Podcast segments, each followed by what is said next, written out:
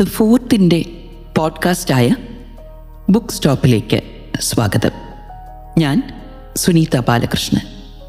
Book stop എന്ന podcast ഏറ്റെടുത്തപ്പോൾ മനസ്സിൽ ഒരു ഉദ്ദേശമുണ്ടായിരുന്നു. വിശ്വസാഹിത്യത്തിലെ എഴുത്തുകാരും സാഹിത്യ പ്രവർത്തകരുമായ ലബ്ധപ്രതിഷ്ഠരെ ഇവിടെ പരിചയപ്പെടുത്തേണ്ട കാര്യമില്ല. ഡിജിറ്റൽ യുഗത്തിൽ ഒരു പേര് മാത്രം കൊടുത്താൽ സെർച്ച് എഞ്ചിൻസ് നിങ്ങൾക്ക് മുന്നിലെത്തിക്കുന്ന പേജുകളിൽ ഏത് വായിക്കണമെന്നല്ലേ സംശയമുള്ളൂ. എന്നാൽ ചിലരുണ്ട് തൂലിക അവർക്ക് സാധനയാണ്. അതിന് പിന്നാലെ പ്രശസ്തിയുടെ പ്രഭാവലയം വരുന്നുണ്ടോ എന്ന് അവർ ശ്രദ്ധിക്കാറില്ല. ഒരു പുസ്തകമോ പല പുസ്തകങ്ങളോ എഴുതി പ്രസിദ്ധീകരിച്ച് ഏതാനും പേരാൽ മാത്രം ശ്രദ്ധിക്കപ്പെട്ട് വായിക്കപ്പെട്ട് മൺമറഞ്ഞു പോകുന്നവർ. ഇവരുടെ പുസ്തകങ്ങൾ എല്ലാ വായനക്കാരുടെയും രുചിക്ക് പഥ്യമാകണമെന്നില്ല. ഇതിൽ ചിലത് അതാത് കാലഘട്ടങ്ങൾക്ക് മാത്രം ദൃശ്യമായ പ്രഭാവമുള്ളതുമായിരിക്കും. മറ്റൊരു കാലഘട്ടത്തിൽ ഇത് പ്രസക്തമല്ല എന്നും നമുക്ക് ചിലപ്പോൾ തോന്നും. ഇപ്പറഞ്ഞ പുസ്തകങ്ങളിൽ ചിലത് നമ്മളെ തിരഞ്ഞു വരാറുണ്ട്. അത് വായനക്കാരി എന്ന നിലയിൽ നമ്മുടെ ഭാഗ്യങ്ങളിലൊന്നാണ് ഇങ്ങനെ ഒരു പുസ്തകം നമ്മളെ തേടി വരുന്നത്. ഒരു ബുക്കറോ നോബലോ ഒരു സാഹിത്യ സമ്മാനമോ കിട്ടുന്ന പുസ്തകങ്ങൾക്കപ്പുറം ആരോ പറയുന്ന പേര് ഒരു പുസ്തകത്തിന്റെ പേര് അല്ലെങ്കിൽ പഴയ പുസ്തകങ്ങൾ വിൽക്കുന്ന പുസ്തകശാലയുടെ ഒതുങ്ങിയൊരു കോണിൽ ആരോ മറന്നുവെച്ച പൊടി പിടിച്ചൊരു പുസ്തകം. അല്ലെങ്കിൽ ലൈബ്രറിയിലെ പുസ്തക കൂമ്പാരത്തിനിടയിൽ തറയിൽ വീണത് എടുത്തു വെക്കുമ്പോൾ കണ്ട ഒരു പുറന്താൾ. ഇങ്ങനെ കാൽപ്പനികമെന്ന് തോന്നിക്കാവുന്ന ചിലത് മുന്നിലെത്തിച്ച പവിഴമുത്തുകൾ പലതുണ്ട്. അവയെക്കുറിച്ച് ഒന്ന് ചർച്ച ചെയ്യാൻ താല്പര്യമുള്ളവരെ കിട്ടാതെ ശ്വാസം മുട്ടിയിട്ടുണ്ട് സങ്കടപ്പെട്ടിട്ടുണ്ട്. ഇവരെയൊക്കെ ഒന്നുകൂടി സ്മരിക്കാൻ ആദരിക്കാൻ. ഇതാ ഇവരും ഇവിടെ ഉണ്ട് അഥവാ ഉണ്ടായിരുന്നു എന്ന് പറയാനുമൊക്കെ ഒരിടമായി എനിക്ക് ബുക്ക് സ്റ്റോപ്പ് അങ്ങനെയൊരു എഴുത്തുകാരനാണ് ഇന്നത്തെ വിഷയം. P H Newby.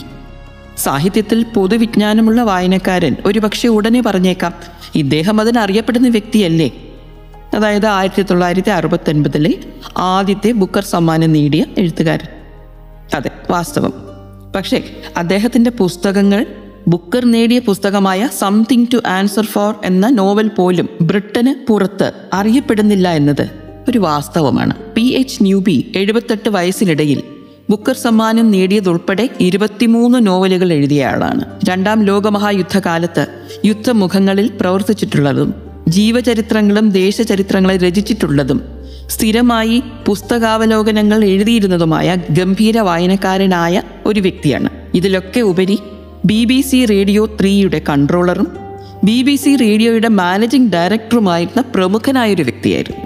അദ്ദേഹം ബി ബി സിയിൽ പ്രവർത്തിച്ചിരുന്ന കാലത്ത് ക്ലാസിക്കൽ സംഗീതത്തിനും സാഹിത്യ പരിചയങ്ങൾക്കും ഊന്നൽ നൽകിയിരുന്നു എന്നത് ബി ബി സിയുടെ ചരിത്രത്തിൽ തന്നെ രേഖപ്പെടുത്തിയിട്ടുണ്ട്. ആയിരത്തി തൊള്ളായിരത്തി പതിനെട്ടിൽ ബ്രിട്ടനിലെ സസക്സിൽ ജനിച്ച പേഴ്സി ഹവേർഡ് ന്യൂബി എന്ന പി എച്ച് ന്യൂബി ജീവിതത്തിൽ ഉടനീളം വിജയങ്ങൾ തേടി വന്നൊരു വ്യക്തിയായിരുന്നു എന്നത് തീർച്ച പക്ഷേ അദ്ദേഹം ഒരു പ്രിവിലേജ്ഡ് അല്ലെങ്കിൽ ഇലീറ്റ് എന്ന് പറയാവുന്ന ഒരു പശ്ചാത്തലത്തിൽ നിന്നല്ല വന്നത്. അദ്ദേഹത്തിന്റെ കുടുംബം ഒരു തൊഴിലാളി കുടുംബമായിരുന്നു. അദ്ദേഹത്തിന് സാഹിത്യവുമായുള്ള ആദ്യകാല ബന്ധമെന്ന് വേണമെങ്കിൽ പറയാവുന്നത് മുമ്പ് ആദർ കൊണൻ ഡോയിലിന്റെ വീടായിരുന്ന ഒരു കെട്ടിടം നഴ്സിംഗ് ഹോം ആയപ്പോൾ അവിടെയാണ് അദ്ദേഹം ജനിച്ചത്. ന്യൂബിയുടെ അച്ഛൻ ബേക്കറി ജീവനക്കാരനായിരുന്നു. സ്കൂൾ വിദ്യാഭ്യാസം കഴിഞ്ഞ് യൂണിവേഴ്സിറ്റി വിദ്യാഭ്യാസത്തിനുള്ള സാമ്പത്തിക സ്ഥിതി ഇല്ലാത്തതുകൊണ്ട് അധ്യാപക പരിശീലനത്തിനാണ് അന്ന് പോയത്. ആയിരത്തി തൊള്ളായിരത്തി മുപ്പത്തി ഒൻപത് നാൽപ്പതുകളിൽ യുദ്ധകാലത്ത് പട്ടാളത്തിലേക്ക് ചേരേണ്ടി വന്നു. ആ വഴിയിൽ ഫ്രാൻസിലും പിന്നീട് ഈജിപ്തിലും സേവനമനുഷ്ഠിച്ചു. ആയിരത്തി തൊള്ളായിരത്തി നാൽപ്പത്തി രണ്ട് മുതൽ ആയിരത്തി തൊള്ളായിരത്തി നാൽപ്പത്തി ആറ് വരെ ഈജിപ്തിലെ ഒരു സർവകലാശാലയിൽ ഇംഗ്ലീഷ് അധ്യാപകനായി സേവനമനുഷ്ഠിച്ചിരുന്നു. അത് പട്ടാളത്തിൽ നിന്ന് നിയോഗിക്കപ്പെട്ടതാണ്. ഈ നിയോഗമാണ് ഒരുപക്ഷെ ന്യൂബിയുടെ ജീവിതത്തിലെ വഴിത്തിരിവായത്. ഈജിപ്തിലെ ജീവിതം ന്യൂബിക്ക് ഒരു അനുഭവമോ ഒരു പാഠമോ ഒക്കെ ആയിരുന്നു. കെയ്റോയിലെ താമസം അദ്ദേഹത്തിന് ഒരു മനുഷ്യ പരീക്ഷണശാല ഒരു ഹ്യൂമൻ ലാബറട്ടറി ആയിരുന്നു എന്ന് പറയാം. നമ്മൾ സ്വന്തമായി വെക്കുന്ന ആന്തരികമായ വിലക്കുകൾ ഇൻഹിബിഷൻസ് അത് പാശ്ചാത്യർക്ക് വളരെ കൂടുതലാണ്. എന്തിനെപ്പറ്റി ചോദിക്കണം ചെയ്യണം എന്നുള്ളത് അവർ വളരെ സൂക്ഷിച്ചാണ് സംസാരിക്കുന്നതും പറയുകയും ഒക്കെ ചെയ്യുന്നത്. അങ്ങനെയുള്ള വിലക്കുകൾ ഇല്ലാത്ത തികച്ചും പൗരസ്ത്യമായ ഒരു സാമൂഹ്യ ജീവിതം. അത് അദ്ദേഹത്തിന് ഈജിപ്തിൽ അനുഭവവേദ്യമായി. ഇന്ത്യയിൽ നമ്മൾ ആരും ആരോടും എന്തും ചോദിക്കുന്നൊരു ശീലമുള്ളത് കൊണ്ട് ഇത് നമുക്ക് പുത്തരിയല്ല. നിങ്ങളുടെ അച്ഛനമ്മമാർക്ക് എന്താണ് ജോലി? എന്താണ് നിങ്ങളുടെ ശമ്പളം? എന്താണ് കല്യാണം കഴിക്കാത്തത്? എത്ര കുട്ടികളുണ്ട്? ഇങ്ങനെയൊക്കെ ചോദിക്കുന്നത് പാശ്ചാത്യർക്ക് ഇപ്പോഴും ഒരു കൾച്ചറൽ ഷോക്കാണ് അതുപോലെ അറബിക് ഇംഗ്ലീഷ് ഭാഷയുടെ അത് Indian English Sri Lankan English U S English എന്നൊക്കെ പറയുന്ന പോലെ അറബിക് ഇംഗ്ലീഷ് ഭാഷയുടെ ധാരാളിത്തം അധികപ്പറ്റുകൾ അതിന്റെ ഉന്മേഷം വാചാടോപം ഒക്കെ ന്യൂബിക്ക് കൗതുകമായിരുന്നു. അവിടെ അഴിമതിയിൽ മുങ്ങിക്കുളിച്ച രാജകുടുംബം മുതൽ ചേരിയിലെ താമസക്കാർ വരെ ന്യൂബിക്ക് പരിചയക്കാരായിരുന്നു. അപ്പോൾ ഇതൊക്കെ ആന്തരീകരിച്ച് എഴുതിയ ആദ്യത്തെ രണ്ട് നോവലുകൾ. ആയിരത്തി തൊള്ളായിരത്തി നാൽപ്പത്തഞ്ചിൽ എഴുതിയ ജേർണി ടു ദ ഇന്റീരിയർ പിന്നെ ആയിരത്തി തൊള്ളായിരത്തി നാൽപ്പത്തി ഏഴിൽ ഏജൻസ് ആൻഡ് വിറ്റ്നസ്സസ് ഇതൊക്കെ ന്യൂബിയെ ഒരു നോവലിസ്റ്റ് എന്ന നിലയിൽ അംഗീകരിക്കപ്പെടാനിടയാക്കി. ഇതിനൊക്കെ അവാർഡുകളും കിട്ടി. എന്നാൽ ഈജിപ്ഷ്യൻ അനുഭവം അതിന്റെ മുഴുവൻ നിരീക്ഷണാനുഭവങ്ങളുടെ തട്ടകമാക്കിയ ആയിരത്തി തൊള്ളായിരത്തി അൻപത്തി അഞ്ചിൽ അദ്ദേഹം എഴുതിയ ദ പിക്നിക് അറ്റ് സക്കാരയാണ് പി എച്ച് ന്യൂബിയുടെ മികച്ച പുസ്തകമായി ഇപ്പോഴും അംഗീകരിക്കപ്പെട്ടിട്ടുള്ളത്. ഇക്കാലമായപ്പോഴേക്ക് അദ്ദേഹം ഏതാണ്ട് ഒൻപത് നോവലുകൾ എഴുതിയിരുന്നു. മാത്രമല്ല ആയിരത്തി തൊള്ളായിരത്തി നാൽപ്പത്തി അഞ്ചിൽ മറ്റൊരു ബേക്കറി ജീവനക്കാരനായ ഒരാളുടെ മകളായ ജോണിനെ വിവാഹം കഴിച്ച് കുടുംബസ്ഥനായതുകൊണ്ട് സാമ്പത്തിക സ്ഥിരത ആവശ്യമായതുകൊണ്ട് അദ്ദേഹം ആയിരത്തി തൊള്ളായിരത്തി നാൽപ്പത്തി ഒൻപതിൽ ബി ബി സിയിൽ റേഡിയോ പ്രൊഡ്യൂസറായി ജോലിയും തുടങ്ങിക്കഴിഞ്ഞിരുന്നു. ഇത് മാത്രമല്ല ഈ എഴുത്ത് മാത്രമല്ല ഒരു നൈപുണ്യമായി വേണ്ടത് അഥവാ ഒരു സ്കില്ലായി വേണ്ടത് എന്നും ന്യൂബി കരുതിയിരുന്നു. അതായിരുന്നു ബി ബി സിയിൽ അദ്ദേഹം ടോപ്സ് പ്രൊഡ്യൂസർ ആയി ജോലി സ്വീകരിക്കാനുള്ള കാരണമെന്ന് പറയുന്നു. അപ്പോഴേക്കും അദ്ദേഹം ഈജിപ്തിൽ നിന്ന് ബ്രിട്ടനിൽ തിരിച്ചെത്തിയിരുന്നു. B B C radio three എന്ന് അറിയപ്പെട്ടിരുന്നത് ദ തേർഡ് പ്രോഗ്രാം എന്നായിരുന്നു. അന്ന് ഫസ്റ്റ് റീഡിംഗ് എന്ന പേരിൽ ഒരു literary magazine of the air അതായത് ശബ്ദത്തിലുള്ള സാഹിത്യ മാസിക അതിന്റെ ചുമതലയായിരുന്നു ന്യൂബിക്ക്. ഒട്ടനവധി എഴുത്തുകാർ പിൽക്കാലത്ത് പ്രസിദ്ധരായ പലരും വന്നുപോയൊരു വേദിയാണത്. അതുപോലെ മറ്റൊരു സാഹിത്യ പരിപാടി ലിറ്റററി ഒപ്പീനിയൻ അതൊരു പ്രതിമാസ സാഹിത്യ നിരീക്ഷണ അവലോകന പരിപാടിയായിരുന്നു. അതായത് നമുക്കിവിടെ എം കൃഷ്ണൻ നായർ സാർ പരിചയപ്പെടുത്തിയ സാഹിത്യ വാരഫലം പോലെ പൊതുജന പ്രീതി നേടിയ സാഹിത്യ ലോകത്തിനും ഗുണം ചെയ്ത ഒരു പരിപാടി. അവിടെ സംസാരിക്കാൻ വരുന്നവരോട് അതായത് ബി ബി സിയിൽ ഇദ്ദേഹത്തിന് ചുമതലയുള്ള സാഹിത്യ പരിപാടികളിൽ സംസാരിക്കാൻ വരുന്നവരോട് സ്ക്രിപ്റ്റ് ഏറ്റവും ഫലപ്രദമായി വായിക്കേണ്ടത് എങ്ങനെയെന്ന് വരെ പറഞ്ഞത് പിൽക്കാലത്ത് ചില സാഹിത്യകാരന്മാർ ഓർമ്മക്കുറിപ്പുകളിൽ രേഖപ്പെടുത്തിയിട്ടുണ്ട്. ന്യൂബി പറയുന്നത് നിങ്ങൾ ഖണ്ഡികകളോ വാചകങ്ങളോ ആയി അല്ല ചിന്തിക്കേണ്ടത്.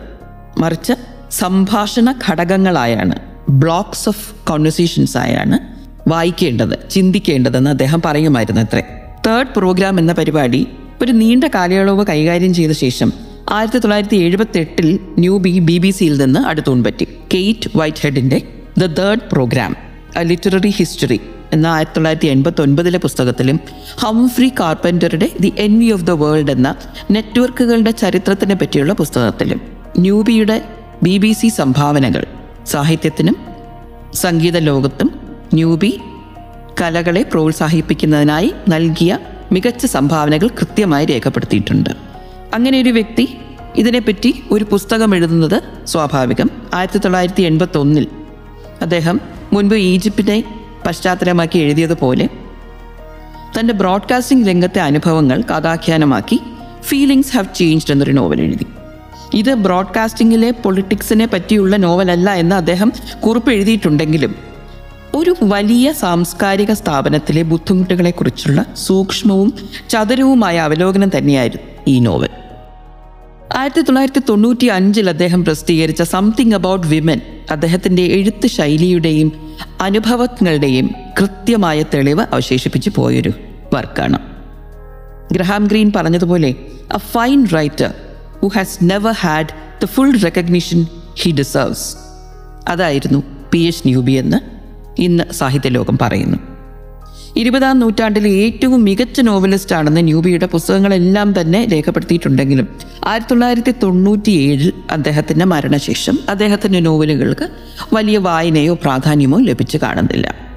പല പുസ്തകങ്ങളും മാർക്കറ്റിൽ ലഭ്യവുമല്ല. ബുക്കർ സമ്മാനങ്ങൾ നേടിയവരും നേടിയ പുസ്തകങ്ങളും ഇപ്പോൾ സംസാര വിഷയമാകുന്ന കാലമായതുകൊണ്ട് ആദ്യത്തെ ബുക്കർ സമ്മാനം ലഭിച്ച വ്യക്തി അദ്ദേഹത്തിന്റെ ഒരു പുസ്തകം വായിച്ചു തുടങ്ങാൻ പറ്റിയ നോവൽ ഏതാണെന്നാണ് ഞാനിപ്പോൾ പറയുന്നത്.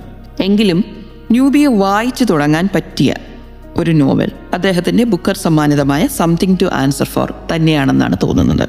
ഇത് ഈജിപ്റ്റ് പശ്ചാത്തലമായി എഴുതിയ അനേകം പുസ്തകങ്ങളിൽ ഒന്നാണ്. സൂയസ് കനാൽ പ്രതിസന്ധിയുടെ വർഷങ്ങളിലാണ് ഈ കഥ നടക്കുന്നത്.